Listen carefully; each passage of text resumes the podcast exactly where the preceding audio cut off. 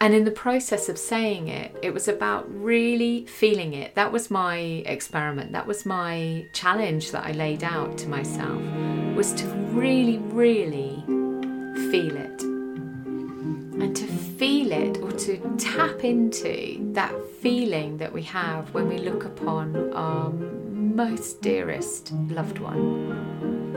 And actually, maybe even deeper than that, to kind of tap into how we would want others to look upon that person that we love so dearly. Welcome back to season six of the podcast that's all about deepening our self awareness with self compassion to help us make and manage deep and lasting change. I'm Henny, an author and personal change coach, and together with my guests, I'll be exploring themes and topics to challenge our thinking underpinned by a bedrock of self care. Settle in and listen. This is a time to rest and reflect and see where the episode takes you.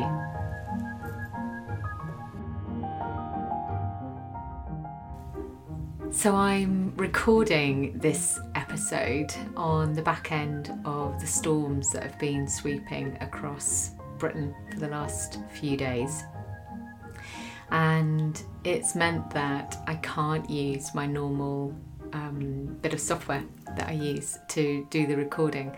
So I'm having to be creative and uh, experimental. And as you will know, if you ever have listened to the podcast before, everything is an experiment. So things might look a little bit different, they might sound a little bit different, and um, hopefully that's okay. And just remember that this was the only way, really, to get an episode uh, published this week because Wi Fi has been extremely sporadic for the last week or so. And this is the only way to actually get something recorded and hopefully get it out to you um, on Sunday, as we normally do.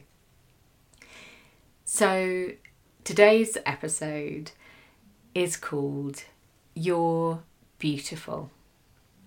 Now, just to be clear, that this isn't anything to do with James Blunt or his song of that title, and I'm really, really sorry if it now gives you an earworm, which is what is going through my head having had that thought myself.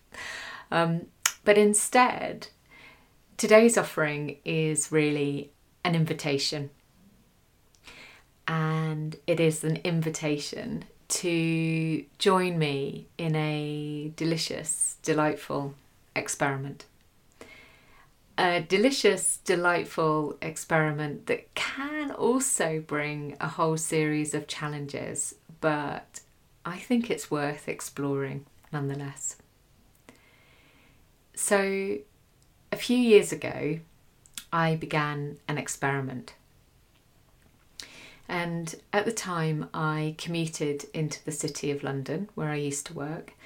Um, it was almost two hours travel each way, so I had lots of opportunity to try lots of different things on the journey as I began an ongoing exploration of how we can make enormous inner shifts through apparently small changes. Um, obviously, using myself as a guinea pig and there are two of these experiments that have really stuck with me, though there were many others that I played with at the time. Um, one of them I, think I've actually talked about here before, and it's not really the focus for today, but it might be useful to share, might be interesting. Um, so I had realised that I always used to sit in the same seat if possible on the train when I was commuting. I'd always stand at the same place on the platform. Uh, I'd always get into the same carriage. I'd always go to the same set of four seats at the same table, and generally speaking, sat in the aisle seat facing the direction of travel. And if I wasn't able to do that, it used to really throw me, it used to disrupt my uh, status quo or my equilibrium for the day. And so when I started to notice that and I was becoming interested in this idea of creating these inner shifts and how small changes can really support us, I began to deliberately disrupt my day. And actually, it's the thing that um, really inspired the chapter in the Heart of Change book called Beautiful Disruption this idea that we can create disruption in our day in a way that then supports us in managing other changes that we have um, perhaps happening around us in our life or other changes that we want to uh, create for ourselves. Um, the other sort of aspect to that as well was not only did I used to get onto uh, a different carriage, sit at a different table, sit at a different seat. I even experimented with not sitting facing forward. I mean, this was like you know, shock horror that was possible. Um, but I also found that I started chatting with people on the train, which kind of uh, one of my dear friends who used to travel with me quite a lot. Um, but you know, you sit in a different carriage, you see different faces, and uh, and sometimes you spark up really lovely conversations. So that felt to me like a real bonus. Um, but the other thing that I would do is I'd walk from the train station to the office, taking a different route, or I'd mix up the route um, rather you know if i notice i was getting into a, a pattern of always going the same way i'd then mix it up and take a different route. And in london in the city in london particularly there are lots of little back alleys and really interesting um, cut throughs and things um, that i just started to explore and and would find different routes through. So so that was one of the experiments that really really served me i think. It it kind of took me out of that comfort zone that i got very very stuck in and and meant that i just became a little bit softer about disruption. Um, and i saw that it definitely had a knock-on effect for me at work. Um, at the time i was working uh, quite a, a, big, you know, big, what does that mean? Job in the city. And um, it actually helped me with dealing with disruptions that would sort of come at me um, through the day. So that's one thing. Now, the other experiment that really sat with me, and I, I don't know where this came from. It, it feels like it was one of those things that just um, welled up inside. And one day I just began a different experiment. And it was about looking at strangers. So, people on the street, people on the train, um, people in the cafe where I went to get my coffee. And seeing them, really fully seeing them, not staring, but just seeing them. And mentally saying to myself, well, saying to that person really, you're beautiful. Regardless of who they were, regardless of how they looked, regardless of how they were dressed, regardless of all of my unconscious and conscious biases. So I would just notice them, see them, and say quietly in my own head, You are beautiful. Now, this was an acknowledgement of the beauty that we all have inside, regardless of who we are. That depth of humanity that we all have, regardless of who we are.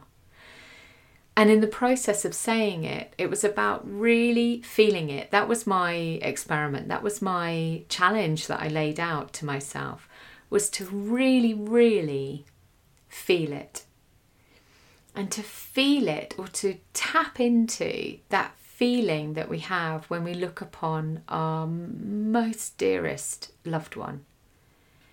And actually, maybe even deeper than that, to kind of tap into how we would want others to look upon that person that we love so dearly. And I think this experiment is about getting out of our own way and really sinking into the part of us that feels that deep connection with others. Now, it can be incredibly hard to do. I am not going to lie. This was not easy. And on the streets of London, I would see so many different people, of course.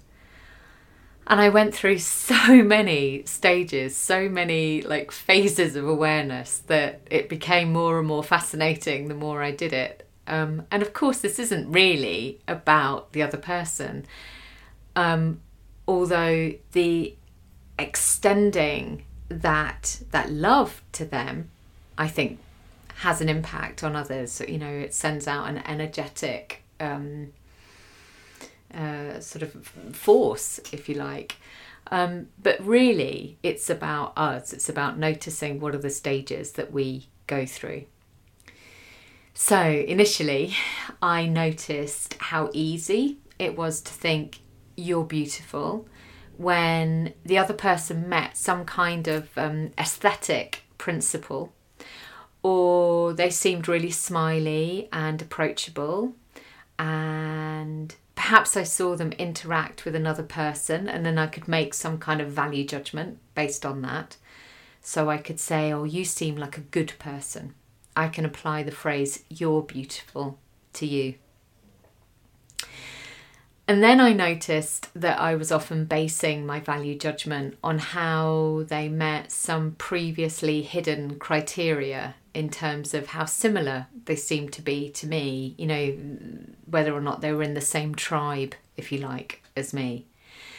And if yes, then it seemed to be a bit easier for me to apply these words and to mentally say, You're beautiful. And then mm, things started to get a little bit trickier. I noticed that when I felt sorry for someone or I felt pity for the other person, then often that would sort of create a kind of softening inside and and I could see beneath what I might have observed or dismissed or not liked in that outer self. Um, though, of course, pity is a really challenging thing because it implies we're somehow better than the other person. So I noticed that too. And then I also noticed how incredibly hard it was when my eye fell upon someone who fitted some other stereotype.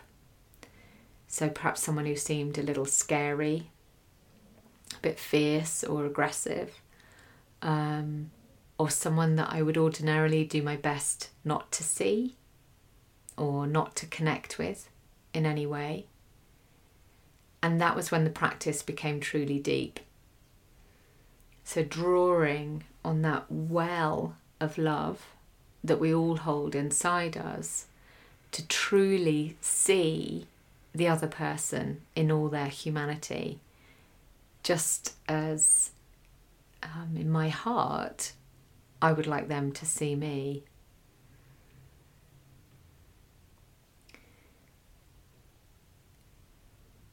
So I shared this practice as part of the last face to face retreat that we ran in London just before lockdown and the invitation to all of the women who joined us there. And I think there were over 20 of us actually. It was a really gorgeous, gorgeous day all about how we can practice self care. And I offered up this exercise as a self care practice, and I'll come on to how we can really deepen it in a moment. Um, but the invitation was to all the women who joined us that as they travelled to the retreat, that they experimented with this practice to observe others. And I think just to reiterate, really, this isn't, again, this isn't about staring at somebody or analysing them or assessing them in any way. It is simply taking that, that first connection with them, those first seconds of, or microseconds of awareness of the other person and just dropping into that feeling you're beautiful. Tapping in, like I said before, to that deep well of love that we all hold. So, so actually, if you were one of the women who joined us at that retreat, I would love to know your reflections on how it was to do the exercise at the time, and and just to see um, how it is to try it again today. You know, is there any distinction here, or you know, was it just like an impossible thing to do, or was it something that really like sparked your curiosity? Like just anything goes. You know, obviously there's no right or wrong. Um, and really, I think this is about building the habit of noticing our biases and and not being driven by them. You know, we all have bias. It's it's part of how we build connection with others, ironically. You know, it's that tribal quality that we all seek when we're we're looking for, you know, you're the same, you're the same as me, we are connected.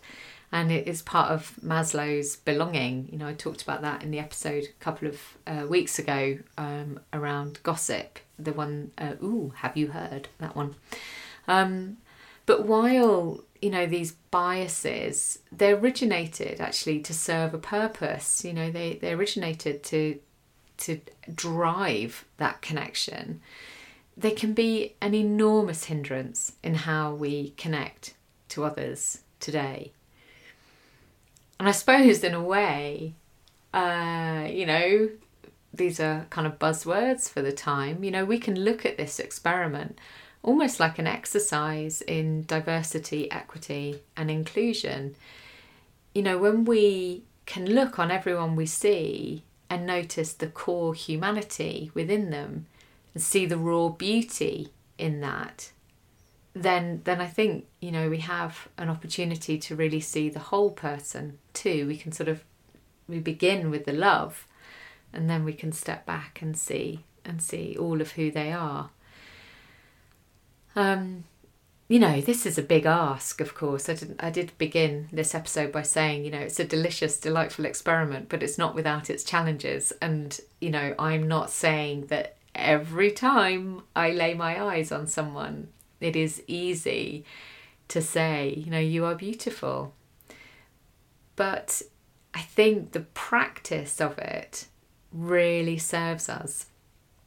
And and actually, if I'm honest, I haven't haven't sort of thought about this exercise for quite a while, but it came up again today, and I just thought this feels like a really lovely thing to share, and and a lovely thing for me personally to practice again. So, um, the invitation is to join me in that experiment, and of course, there is someone else that we can turn this loving attention toward.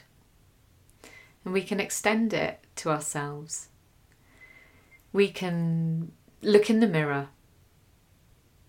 and we can notice all our judgments, all our biases, all the stories we carry about how people should or shouldn't look and we can put all of those things gently to one side and we can just see ourselves in our humanity and say, You are beautiful. And if you're interested in exploring this kind of mirror work, then see the episode that I shared in season one. Um, I think it was around about episode 11, something like that. Um, it's called Mirror Mirror. And if you go on to my website, you can search for it, just put mirror into the search term, uh, or you can see the link in the show notes as well. I'll put a link in there. Um, but this is that episode in particular is all about how we can um, develop our connection with ourself uh, through a series of practices that we can uh, we can experiment with. Um, so that's it for today. And as ever, I would really love to hear where this takes your thoughts. Um, please do follow the podcast if you're listening, or subscribe if you're watching on YouTube. Um, and also join the mailing list as well if you're not yet uh, on there. Um, just go to hennyflynn.co.uk and you'll get the episodes uh, straight to your inbox every Sunday. And and if you're curious about how it would be to actually work together, if there's something that you're looking to shift, create your own inner shifts, or there's something that you're looking to change, or there's a change happening around you that you want to manage in a slightly different way, perhaps, and you're curious about how it would be to work with me to do that, then let's have a chat. And again, I'll put a link into the show notes um, so you can just book something straight into my diary and, um, and we can just have a virtual coffee and just see how that would be. So, really, just gorgeous to be here. Um, let's hope all of this uh, different tech has um, served its purpose today. And I send you a hug.